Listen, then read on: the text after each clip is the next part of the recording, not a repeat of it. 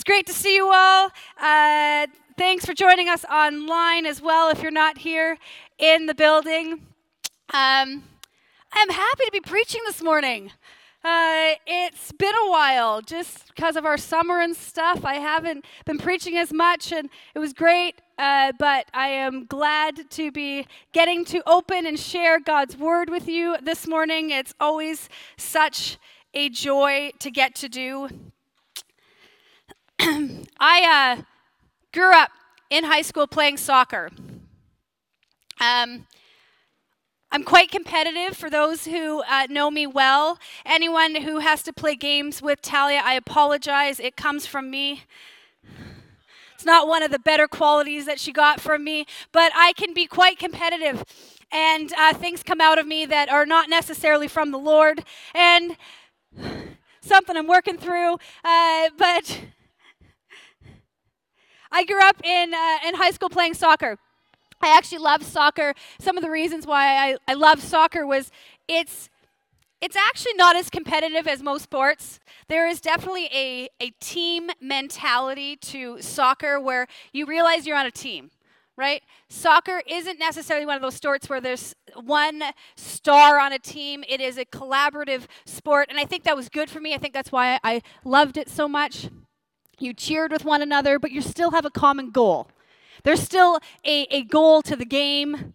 You still can win or lose, which to me, if a you know a game, you know those board games they make that everyone just kind of wins. I'm like, why do you play those? Like, what is the fun if someone's not winning and someone's not losing? Like, I just don't get it. That's that's not a game. That's an activity. Uh, games are winning and losing. Anyways, that has nothing to do with soccer. So soccer is one of those games there still was a goal. We still knew what we were doing, but but there was this collaborative. It wasn't highly competitive, at least not where we played, and it wasn't this this idea where you know. Um, where you had to have all this vibrato and someone was always fighting each other or something. It wasn't just that. And so I think I love soccer. But I remember there's these two two distinct moments I've watched of watching soccer games. Once there was I watched a little kid soccer game. Anyone been to like, you know, 3 or 4 year old soccer games? It does not resemble soccer at all. Like, I don't know why they call it soccer. It's really like, let's throw a bunch of kids on a field and just let them play with a ball. That's really what it is. And so I remember watching this, and there was this little guy, and I think we I was here and I was just watching them play out in the field and there's this little guy he was so excited and he had the ball and he went to the goal and he shot in the goal and he celebrated and his team celebrating and the parents are clapping and they're going that wasn't your goal like wrong goal but that's okay like it's great way to go and they're just celebrating right? And uh, you know and as you get older and you get more mature you realize that there is a point to where the ball needs to go and there is a right goal and a wrong goal the other memory I have of, of soccer is actually um, one of my cousins. I won't tell you his name. Um, some of you who know him will, will, probably figure it out by this story. Because um, I didn't ask him if I could share the story. But I went to one of his soccer games. He was a kid. I'm pretty sure his parents made him play soccer just because they wanted him to be active in some capacity, but he did not want to play soccer. There is nothing athletic about what he wanted to do in his life. So he's on the field. He is as far, see, family members who are there know the story. He was as far away from all the action as he possibly could be. He was like, Get me in a corner where no one possibly will come near me. And he would stand there and he's like counting the flowers, picking up some grass and throwing it. Well, then there's this moment. Somehow someone kicks the ball down the field and he is there. No one else is around him. He is there. This was the look on his face. He looked at all the people. He looked at the ball that was about 20 feet away from him. And he looked at all the people. And he looked at the ball. And then he goes, oh. and he runs to the ball. And he kicks it. And then goes back to his spot. All I could think of was like, you're playing soccer, buddy. Like, if I could give anything to be back in high school and get to be on a team and play soccer, and that's all I had to do with my life, I would do that. Where is the enjoyment in the game and being on a team and being a part of something? He knew he was on a team and he knew he was playing the game. He just didn't want to be. So he was on the field, but very reluctantly. And there was no joy in him about getting to play this game of soccer. Often I feel like that is how the church feels about church unity. Let me say it again. Often I actually believe that is what the church feels about church unity. It is such a chore. It's something we have to do. I don't want to get along with other people, and I don't want to have to figure out how to have common ground with them, but I know I have to, so I'm just going to do it reluctantly.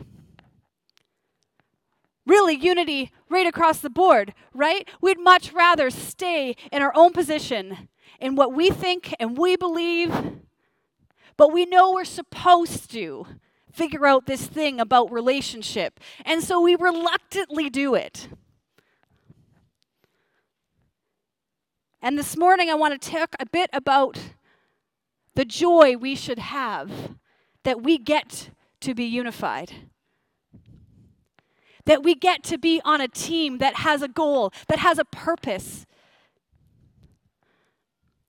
I want to talk a bit about what are the limits that stop us from getting to that goal and that purpose. This morning we're going to Philippians chapter 2. You can open your Bibles. Let me set the stage. Paul had just given all of the, uh, Philippi- in Philippians, he had just given the church the explanation of how to deal with external conflict. They were being uh, forced with all this external conflict as the church, and, and Paul had given them some insight into what to do with that. And now he's going into how do you deal with internal conflict? How do you deal with when as the church. Whereas if you don't know this morning, the Bible tells us that we are supposed to be a healthy family. We're supposed to be a body that is working together. We're supposed to get along. It actually says in Scripture that they shall know you because of your love for one another. When's the last time someone looked at a church and said, Wow, I want to know who God is because look at how well they love each other? And I, when I say church, I just don't mean in this building. I mean as believers, those that understand who God is, who claim to be followers of Christ. When's the last time someone looked at us at us corporately and said, "Wow, that is a God I want to know because look, they've got it figured out." They know how to care even when they don't agree. They know how to have compassion and love for one another even when they don't land at the same spot. I'm challenged by that question because I think the answer would grieve God's heart more than we probably want to admit. So, this is what Paul is talking to the church about. He's saying, Let's look. Let's look at what you need to do and why.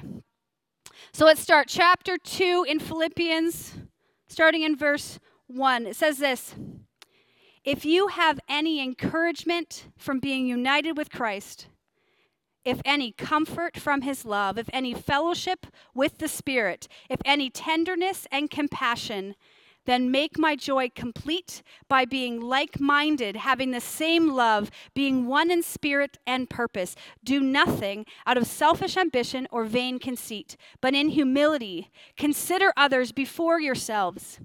Each of you should look not only to your own interests, but also to the interests of others. Your attitude should be the same as that of Christ Jesus, who, as being in very nature God, did not consider equality with God something to be grasped, but made himself nothing, taking the very nature of a servant being made in human likeness and being found in appearance as a man, he humbled himself and became obedient to death, even death on a cross. Therefore, God exalted him to the highest place and gave him the name that is above every name, that at the name of Jesus every knee should bow in heaven and on earth and under the earth, and every tongue confess that Jesus Christ is Lord, to the glory of God the Father.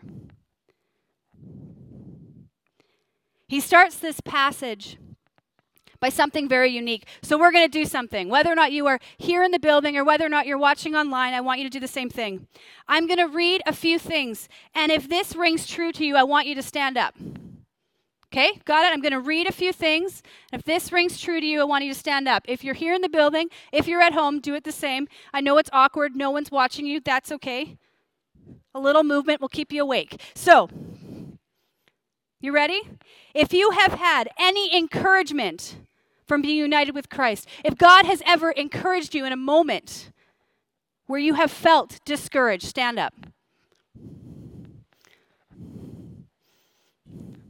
If any comfort from his love, if you've ever felt the comfort of the Lord in the midst of overwhelming circumstance, stand up.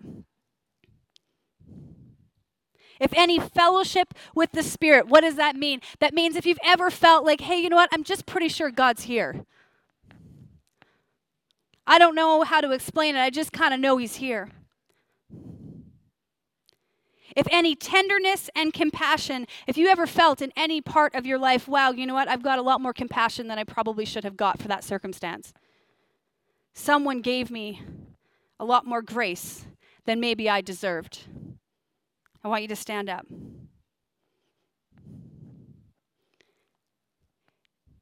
If you are sitting, welcome here. That probably means that you don't know the Lord yet, and that's okay. Let's go on that journey together. Let's figure that out together. If you are standing, that means that you do know the Lord in some capacity, and that is great. But here's what Scripture says it says, if you've received all of those things, here's the obligation you must do now. Just take that in. That's what he starts the passage saying. He said, If God has graced you with these things, this is what I'm asking of you. You may sit down. Before anyone thinks that I am preaching a, cr- a cross end message, I'm not.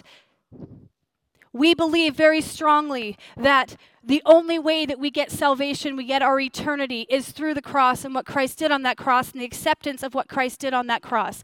Absolutely, that is what we hold firm to. But relationship with Him is totally different. To be able to receive the promises we see in Scripture in the life that we live on this earth, there is an obligation of what we do to partner with Him. Relationship is about partnership.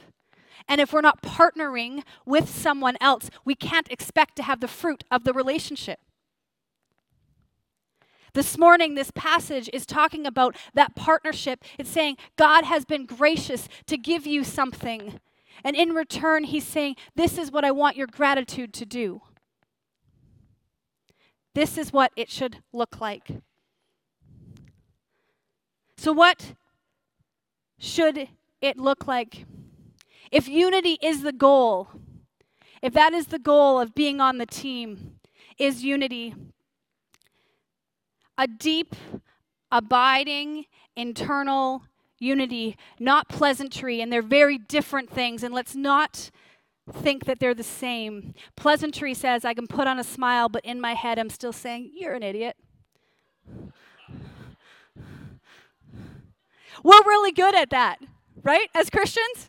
I, I'm good at this. I like I I have to be honest, right? Like I wrestle with this of like like you know that that yeah. I mean, I sit in lots of circles with lots of people, and I often don't agree with them. And so, I've, I, you know, you learn really good how to put on a smile and just pretend that, that everything's okay. It's easier just not to say anything. True unity is actually working through the disagreements. It's actually being able to hash out different opinions, coming at things and, and not landing at the same spot and going away still with embrace and love for each other. That is what unity is. That is what Paul is talking about. But how do we get there, church? What does Paul talk about? How do we get there? First, as unity comes when we realize that it's not about me, that I am not the center of the universe. True unity comes when we realize it's actually not about me. This is what it says in verse 3 Do nothing out of selfish ambition. Interesting thing there, Paul doesn't say do nothing out of ambition. Ambition is not the problem. Ambition to do something, to achieve something, to receive something is not the problem. Selfish ambition is. They're two different things. Let me share a bit of my own journey. I love to preach.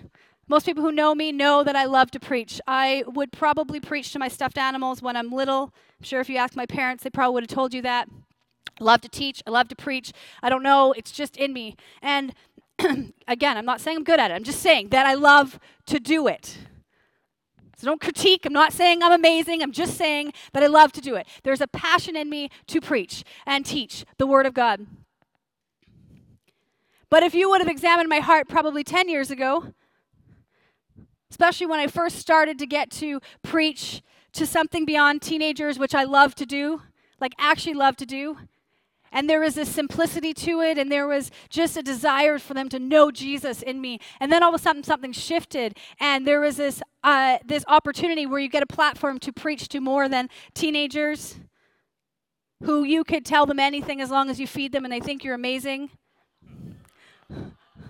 You know, the expectation gets a little higher when you move out of the teenage realm. Um, there was something that I didn't know was in my heart. All of a sudden, preaching became more about me than it came about the people that I was preaching to.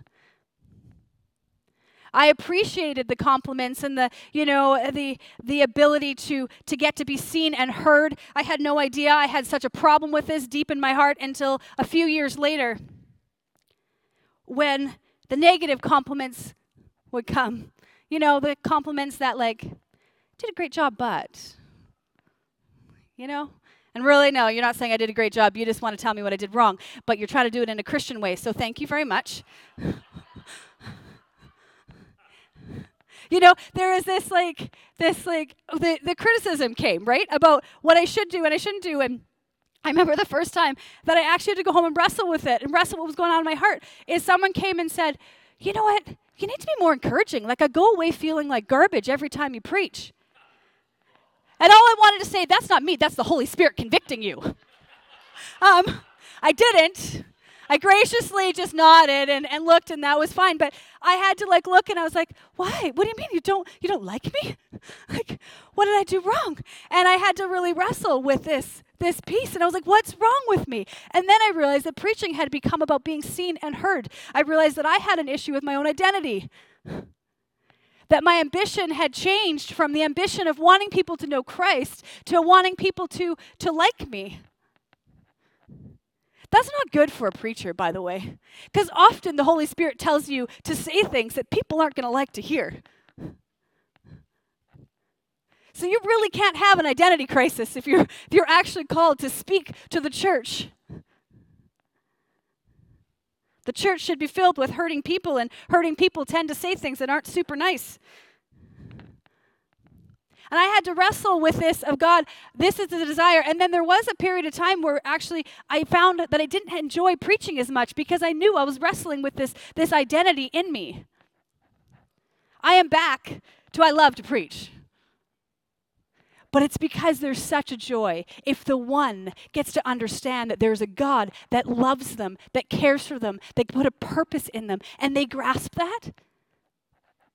There is nothing more amazing than that moment.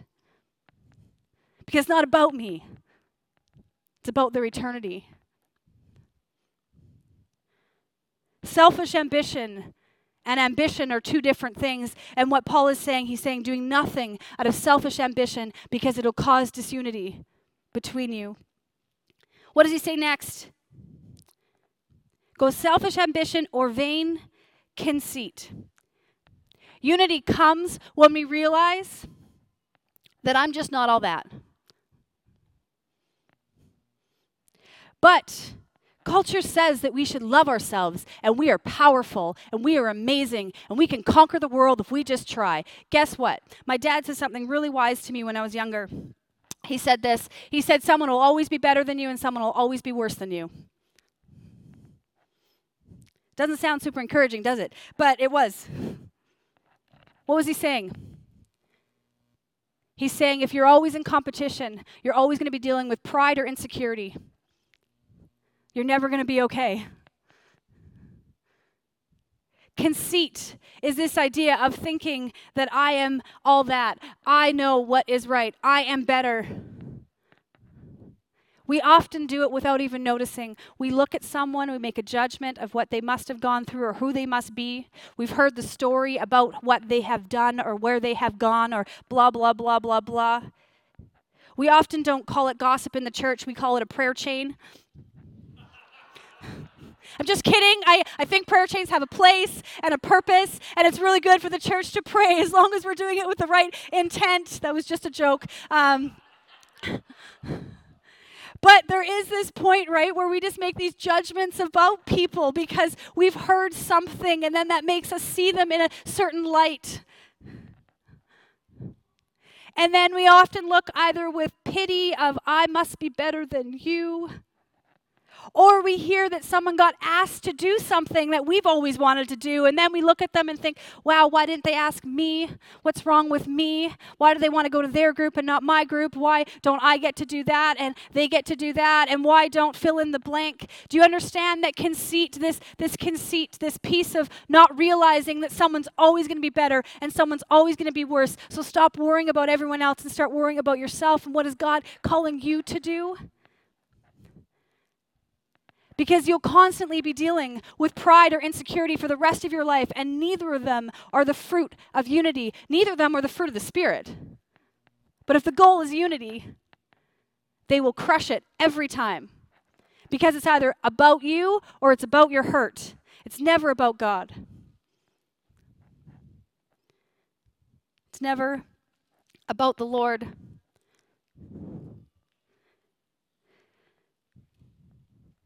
David Guzik says it this way when we live with the feeling that we are so important and so able and so talented, we are out of God's will. We are working against the unity that Paul pleaded with the Philippians and all the Christians to have.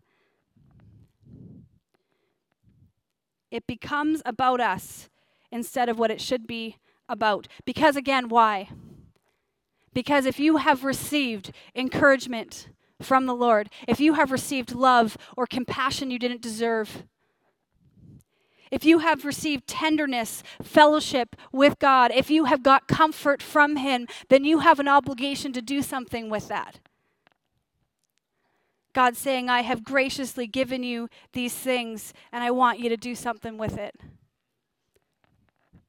He's not saying, gravel at my feet and beg for my love and compassion. He actually starts by saying, I'm giving you all this. I'm going to graciously give it to you. Now, please do something with it. Please do something with it. The third thing we see as it continues on says, vain conceit, but in humility consider others before yourself. Verse 4 Each of you should look not only to your own interests, but also to the interests of others.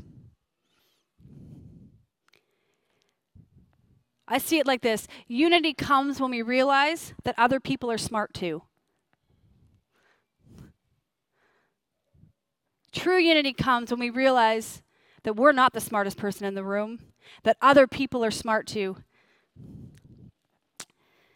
the original language there is actually lowliness in mind. See, the culture of the day, which is primarily Greek culture, would not have seen submission as being a good thing. That would have been a very negative quality to have. If you could not defend your point and convince someone else to your side of the equation, you were not in a higher class, you were in a lower class. The ability to articulate your thought and to hold your ground is what they held in very high regard. And Paul was actually using language and saying, I know this is what culture says you should be. I know this is what it says that is important and valuable, what gives you purpose. Paul's saying, but that's not what God says. What God says, actually, what I'm asking of you is to have a bit of humility, to think about other people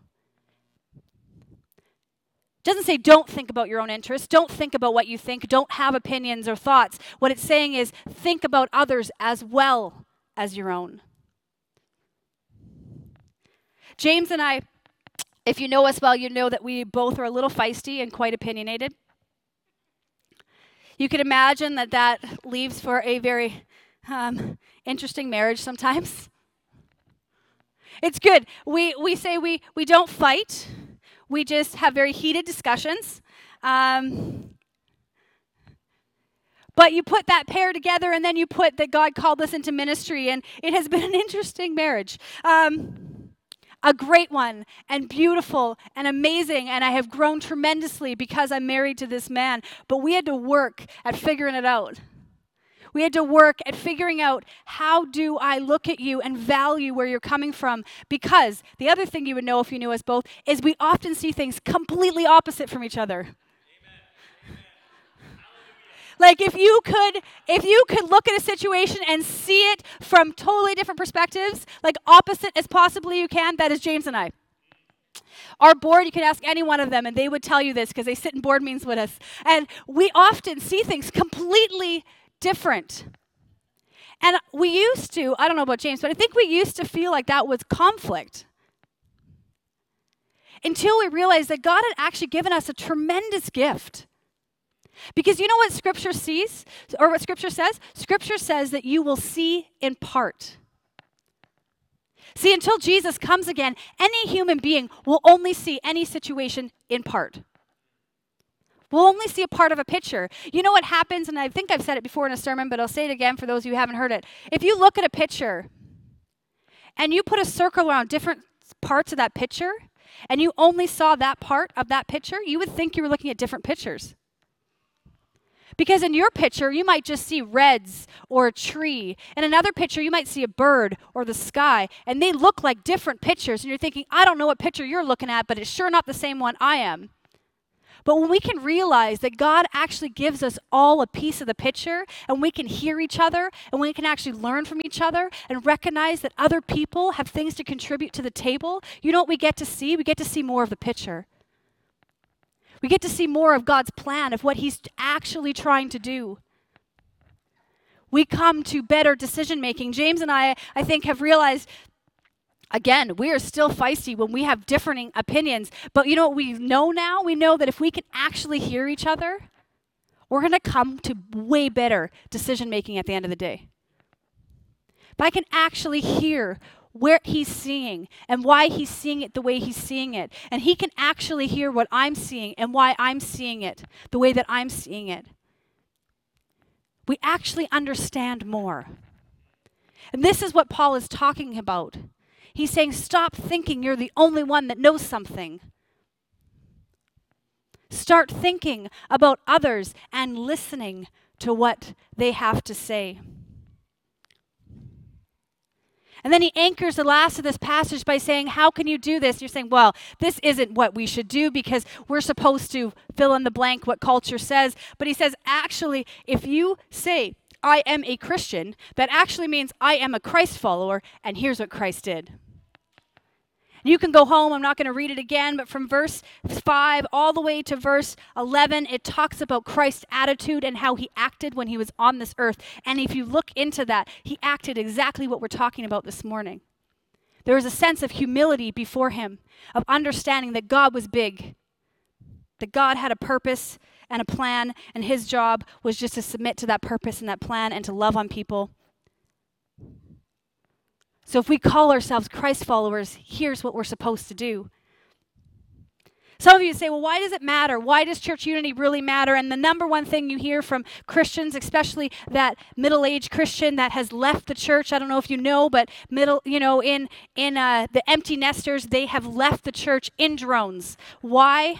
Because they're disenfranchised and they've decided I can be a Christian on my own in my living room. Here's what I would say to you you're going against Scripture. Scripture says you're supposed to be in a body of believers, you're supposed to be connected to other Christians. There should be a unity there. You can't actually do it on your own and line that up with what God said. You are missing a part of the Bible. But here's what happens sometimes. Francis Chan has a great quote in his book. I think it actually came from one of the pastors in India. In his book, uh, Letters to the Churches, he says this. He says, We have a tendency to divide over trivial things and we forget that hell exists. Let me say it again. We have a tendency to divide over trivial things when we forget that hell exists. I know that there are some here and some probably listening that hold a theology or wrestle with the theology of whether or not hell exists. And I know it's not a comfortable thing to talk about, but Christ talked about it 70 times throughout the New Testament, which means that I can't just throw it out the window. It's talked about in the Bible 70 times. Jesus referenced hell. It is a thing, it is a place. Eternity is real. These things should drive us to our knees. Because people's eternity is at stake here. It isn't about us. Paul says that. That's where he came from when he came into chapter 2. He said, You anchor conflict back to what's really important. What's really important is the gospel. The gospel that people can have eternity by just freely asking for it. By saying, Hey, you know what? I don't understand it all. But Christ did something, and I realize I can't do it on my own, so I want to know what he did. I don't understand it all, but wow, those Christians seem to have some compassion and encouragement and love for one another. So I want to understand what that is. That should drive us to want to understand unity, to want to be on the team with enthusiasm and excitement and not be out in a field hoping the ball never comes to us. I'll call the worship team up. If you are here this morning or watching online and you're going like, I don't understand all this, and you're really uncomfortable, I just mentioned hell in a sermon. Um, try Alpha. Alpha will explain it all. Uh, no, this morning, Christ is here. He is present. He actually has offered eternal life. I know it doesn't make sense. Doesn't make sense to me either. But he has. And what I've realized the older I get, the more I don't have to understand something completely to still know it to be true. And so, if you are here and you don't know him and you don't understand the gospel or you're watching online, please reach out to one of us. We want to connect you in. We want to help you understand who God is. We want you to receive those things that we talked about at the beginning. But if you are here if you are here and you've said, hey, you know what? I think I've had a little bit too much pride. I think I've thought too highly of myself and I haven't listened quite enough. I want you to not leave here before you bring that to the Lord. We're going to have some worship, and there's going to be people up front to pray with you. If you feel like it, we can even pray with you over it. But if you feel like pride has crept in, I want you to deal with it today because it's actually kills the unity of believers. If you are here and you need reconciliation with another believer, something I said this morning says, you know what? I, I have put on a smile and pretended I'm unified, but I actually haven't dealt with something with someone else who is another believer. I want you to deal with it this morning. It doesn't matter who was right and who was wrong. Let's deal with it because it's not about us. Because we don't have time to divide over trivial things, do we? It's not an option for us anymore. We need to stop thinking about ourselves and start thinking of those that don't have this amazing gift that we have. Let's stand together and let's let's just pray together. God, I I thank you that your word is always true, whether or not it makes us feel comforted, and some of it does. Whether or not it makes us feel encouraged, and some of it does. Whether or not it brings joy to our hearts, and some of it does. Whether or not it grieves us, and some of it does whether or not it convicts us, and some of it does. God, that it is true and it's what we hold to. This morning, I pray that those of us that are convicted on things going on in our own hearts, that we would come before you. We would not leave here from this place or turn off the live stream at home without dealing with our hearts. God, that we would pick up the phone this afternoon if we need to and, and reconcile with someone that we have been disunified with. God, that we would remember that there is a call that we have and let us hold to that. Let us have excitement for that. Let us have ambition for that. Let it drive us, God. As a church, may we not be a place that is not excited to partner with what you are doing. Let us not be a place that is complacent, that forgets that we are on mission. Let us not be a place that thinks unity is a have to, but that we would be a place that unity is a we want to. I thank you that your Holy Spirit is present. God, I just pray over relationships in this place today. God, that your Holy Spirit would come in and do a working power, that He would heal things that have been broken.